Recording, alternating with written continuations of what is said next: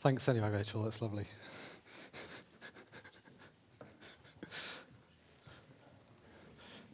Do with it being a bit nearer.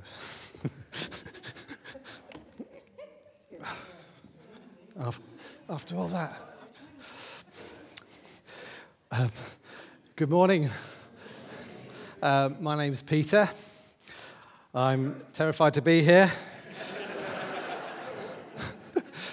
um, I, I, did this, obviously, I did this at 9.15, but I, the last time um, I, I, preached was in the summer, and thankfully, not many people were there, so that was wonderful. Uh, so, this is a new experience for all of us, which is great. Okay, so as Sarah said, this is the topic for today Jesus, multifaceted. Now, you probably have the same reaction as I did when I saw that. I thought, what? what do I do with that?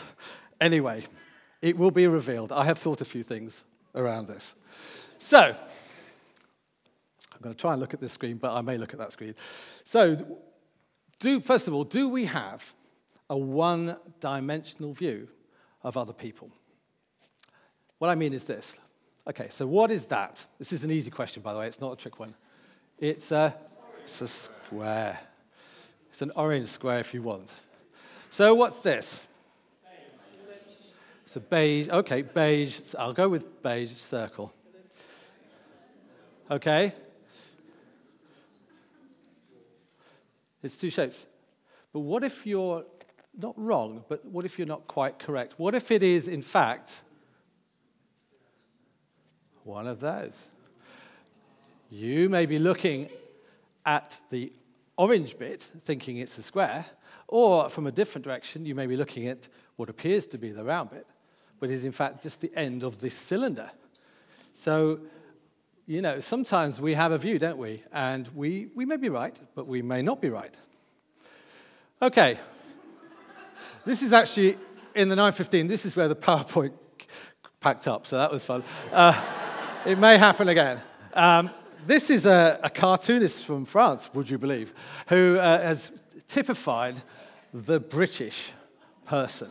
So you'll see here pint of beer, Union Jack, uh, uh, whatever they are, shorts, football, umbrella, and of course the permanent raining cloud over the top. Um, uh, obviously, a caricature, I think, of us. But we do like to classify people, don't we? We do like our caricatures, our stereotypes. So when somebody says, Oh, you always do that, or she, she never does this, or we, we kind of box people in, don't we, into a particular type. And there's actually a whole study on this. If you're uh, into the kind of world of um, psychology and so on, you'll know about Myers Briggs. Myers Briggs has a classification of 16 personality types. And um, there's one here, which is thankfully not me. Uh, uh, well, I say thankfully, it's, it's not me, um, which is. Not that one, no. Um, it's called the supervisor. So, this is if you are an ESTJ personality, which stands apparently for extrovert, sensing, thinking, and judging. So, the ESTJ are organized, honest, dedicated, dignified, traditional, and are great believers in doing what they believe is right and socially acceptable. Uh, through the path towards good and right are difficult, they are glad to take their place as the leaders of the pack. They are the epitome of good citizenry, citizenry even. And, sorry. And, and there's another 15 like that, which I'm not going to read out. Um, but the thing is, when I look at these, I think, I think I look at all of them and I think, oh, there's a little bit of me in there. I can see someone else maybe. And you, you're never one category, are you? You're always a bit of one and a bit of another. So, um, yeah, so, uh, and, and, and the extrovert introvert is, is another thing. You're never quite uh, one or the other, I think. But first impressions. So um, I go to the, I'm a volunteer at the CAP Job Club, and one of the things we've been doing is uh, training people for interview. Um, because you may not know, but the, uh, according to Forbes, uh, you need to make your impression, or you will make your impression, whether you like it or not, within the first seven seconds of an interview. So that's pretty much the time where you've come through the door, wandered over, shook his hand. You basically, that is more or less your uh, impression giving time. And your interview, as it follows, may, uh, may, uh, uh may slightly contravene that, or it may just uh, endorse the, the view of the interviewer that, in fact, you are what they think you are. Um, so, seven seconds to make an impression. And research has shown uh, from Princetown University in 2006 that it only takes you a tenth of a second to get an impression of a, a stranger. So, you're, you're, as a blink of an eye, you've, you've already decided what type of person they are, which is pretty frightening most of the time. Um, but thankfully, thankfully, that is not the complete picture. We're actually a complex bunch, aren't we? We're made up of all sorts. Uh, we live in a complex world, we have complex societies the climate, the geology, the ecosystems in nature, but also then art, literature, music, uh, politics, um, society generally, are all complex. And as human beings, we're three dimensional. We're not one or two dimensional. There's a lot of, a lot of history to us, a lot of experience, think good things and bad things. We've got uh, our our family or friends around us as we've grown up, the things that we've, we've learned along the way. And so we could say that we are unique, that we are many sided. We are flawed, obviously. we're complex. We're contradictory a lot of the time. And we're a bit like these rocks. Basically, all different shapes and sizes a bit uh, lumpy, should we say. And that is us. And you might identify with one, one rock or another. Now, who's this? Quick, quick whiz Right, yes, you will know that because he is the most famous English person, voted as the, the greatest English person that ever lived. And there's a lot going for him. Obviously, he was, um, he was a fantastic statesman. He was a great communicator and orator. You think of all the wartime broadcasts, he, he would say these things in Parliament, then he'd go back to the radio studios and he'd record it, or he would broadcast what he had just said in Parliament. Um, he won the Nobel Prize, I think, for historic uh, literature. He was apparently very good at that. And he was a watercolor painter. He painted over 500 um, uh, uh, what are they called? Canvases, I think it's word, um, in, his, in his time at Chartwell. And uh, a lot of those were to relieve the stress of his, uh, his role in, in leading the country. But then you would also say that he was a failed military strategist. Basically, in the First World War, uh, he was in the army and he uh, masterminded the Dardanelles campaign, which was uh, pretty much of a disaster from a British point of view, anyway. And he also suffered from depression. He called it the black dog, and something he fought um, through uh, it, most of his life. So, and again, another complex character with good things and, and, things that he found difficult and people found difficult around him. Um, and that's the same when we come to Jesus. Um, I think it's fair to say that uh, people find it hard to describe Jesus, to understand him. And people have uh, tried to categorize him and put him into a box, but he simply won't fit in the box. He's too big, and he keeps on moving. And it's good to put him in a box in one way because then he's less threatening, isn't he? He's just in a box.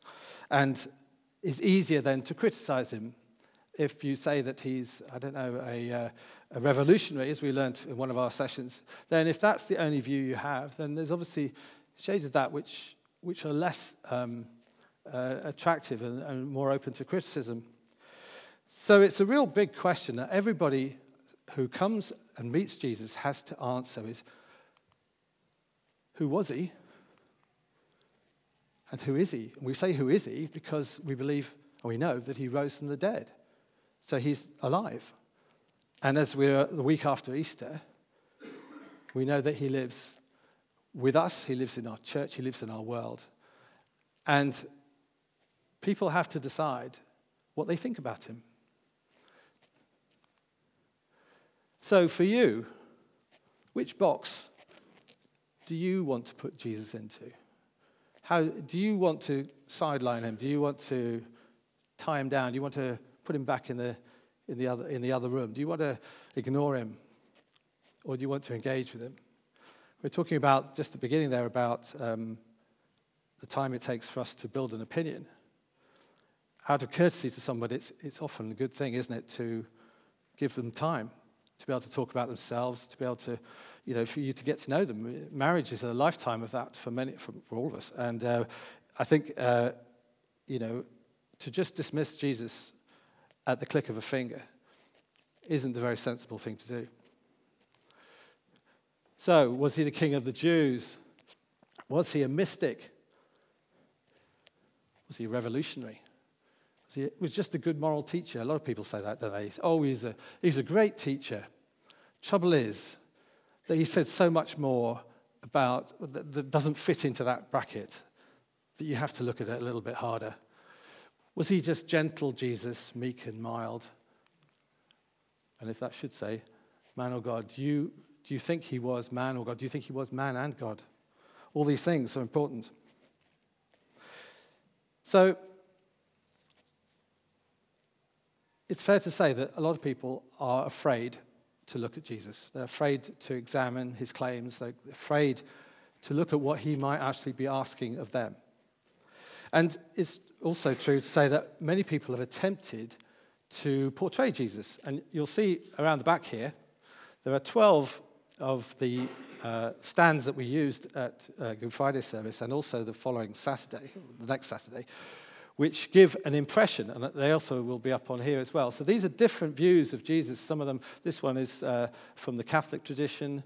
This one is uh, of um, is a reconstruction of a first century Jewish person. So someone who might look maybe a bit like Jesus, who knows? That's uh, the kind of uh, Jesus revolutionary. This is a fourth century uh, depiction of Christ. This is the Holman Hunt picture, uh, which is the, uh, the light of Christ. It's basically talking about revelation and behold, I stand at the door and knock. This is laughing Jesus. Uh, this is a Orthodox icon. Uh, this is the guy who was in the shack depicting Jesus. Um, that's uh, Mr. Powell the, of the Jesus film. And that's, again, another uh, Catholic view of, of Jesus. This is the uh, reconstruction of uh, using um, genetics, I think, um, of the body, the person they believe was under the Turin shroud. We don't know whether that was Jesus or not, do we? But question on all of those was the question that Peter asked, uh, was asked um, of, by Jesus. But what about you? Jesus asked. Who do you say I am? Maybe that's the question that God's asking you. So, over the last uh, nine weeks so far, and this is the 10th week, we've been looking at different aspects of Jesus. We've been looking at him as teacher and revolutionary, as we just looked at leader, an example, restorer. Was he real? Did he identify identifying with our, with our situation? Compassionate king, which was Palm Sunday, and then risen last week.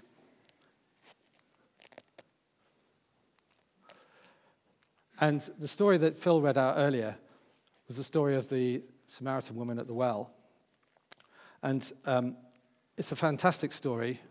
I recommend you read it again uh, because it just shows you a fantastic interaction between Jesus, uh, the King of Kings, but an ordinary bloke, talking to this very surprised uh, Samaritan lady who wasn't expecting an encounter with Jesus.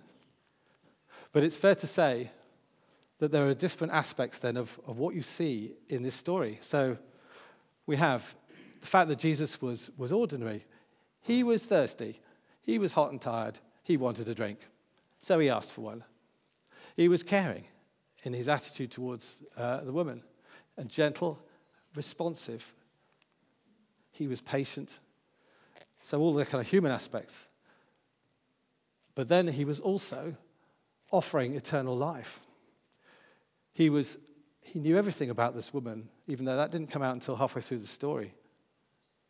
Yet he was forgiving. He understood her situation. And he commended her on being truthful. He referred to himself as the Messiah, and he said, I am he. So, in the same story, you've got this intermingling of both divine and human.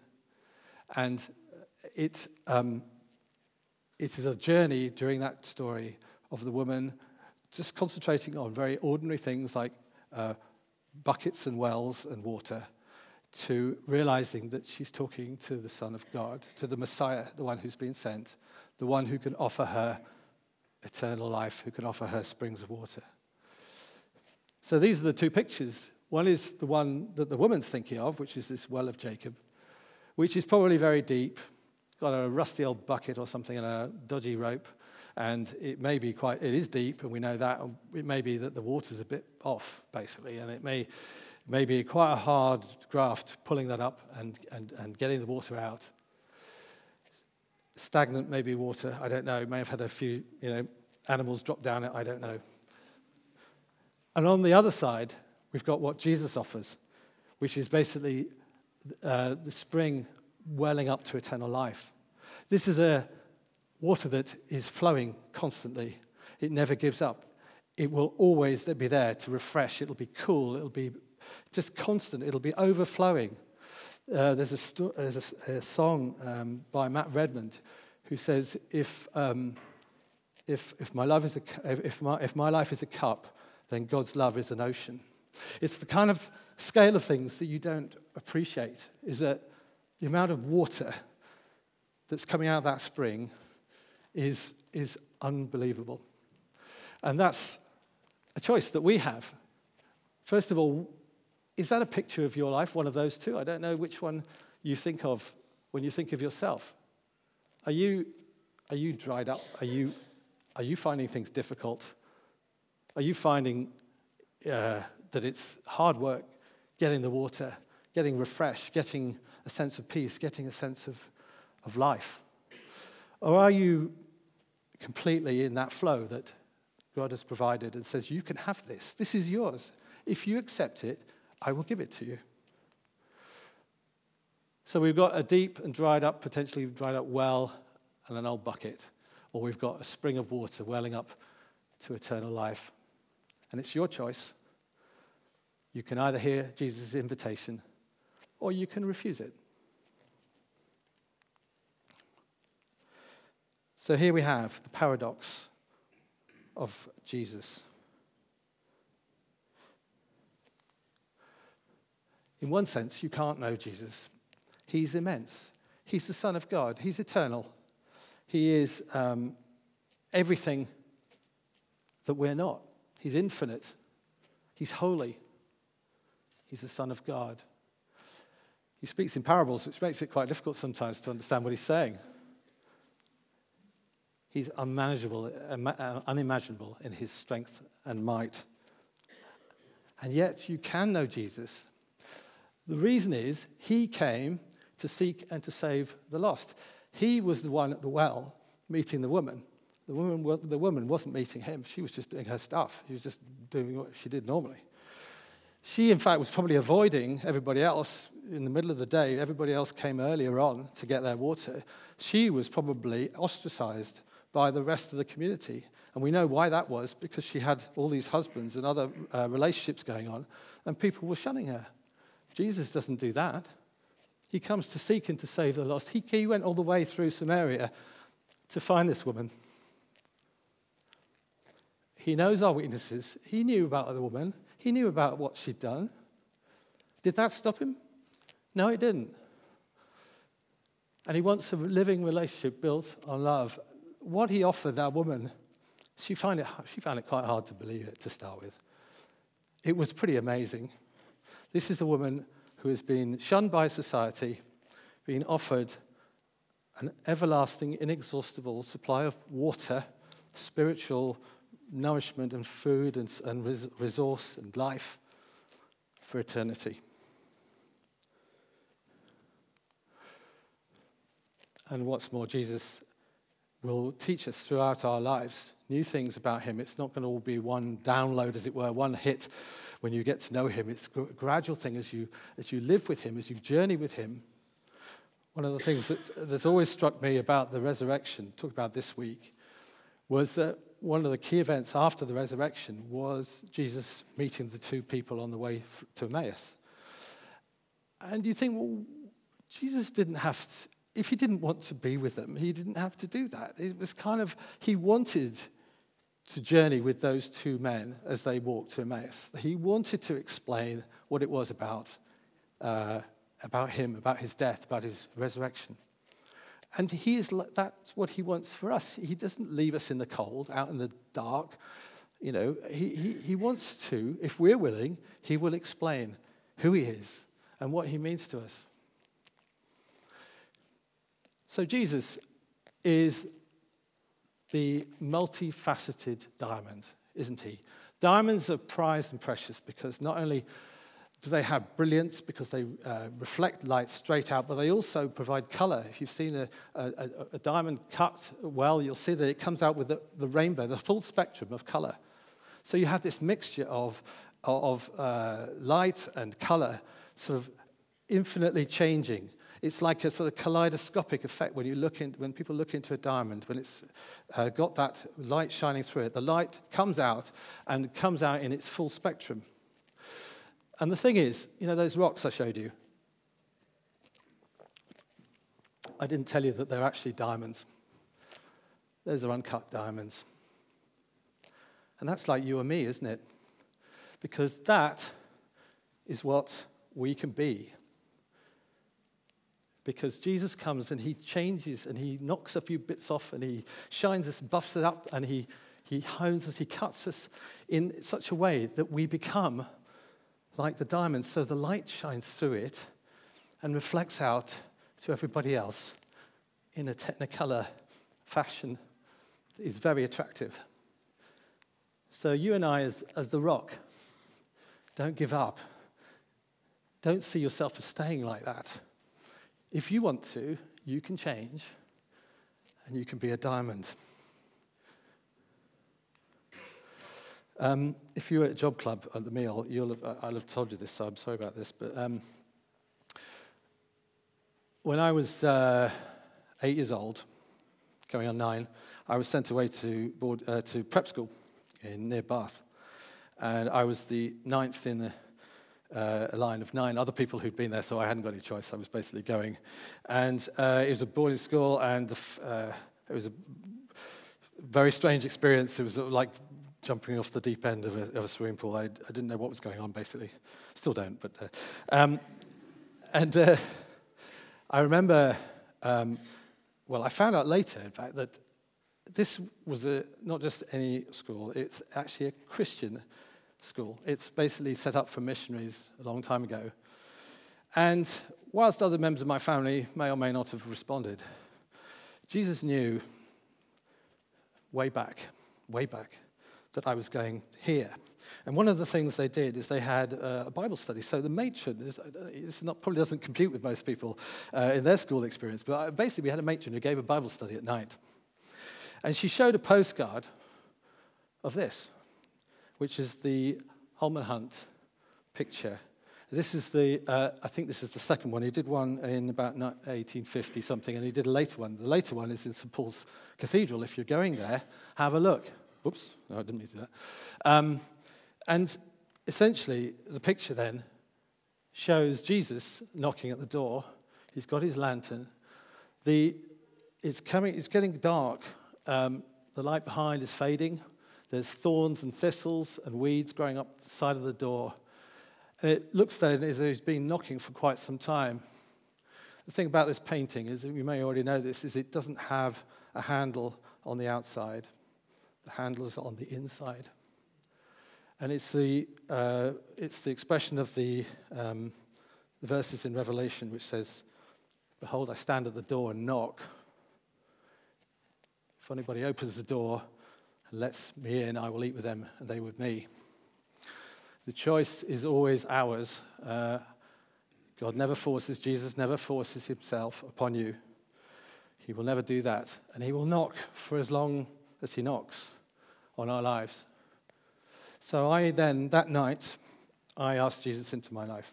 And I was, I was nine. And I've never regretted it. And I just would like to ask you, if you haven't already, you need to ask Jesus into your life. If you want to become like the diamond, letting the light through in all its brilliance, in all its color and variety, then you need to allow Jesus to do a few things. You need forgiveness, perhaps you need cleansing. You need to perhaps change a few things in the way you, you live. Maybe your relationships need a bit of, a bit of working on. Nothing that God can't do, it's all possible with Jesus. That's, and I want to say that, that, that, for, to, to suggest that there is a possibility that you can have that well of water, that inexhaustible, fresh, beautiful supply of spiritual life. It doesn't matter how old you are, it doesn't matter how long you've been a Christian or not, that is all for you. Jesus went specially to that well to meet that woman, to tell her that her life could be different. And it was. She changed. She got the whole village to come out and meet this guy. Well, this guy, he told me everything I ever did, and could he be the Messiah? A big, great advertising line, fantastic. Um, and they came out, and he stayed with them for two days. And by the end of it, they could say, well, we listened, we believe what she said to us, but actually, we've now seen it for ourselves. So that's all my message is going to be. It's just uh, have a think. Um, what do you want to be?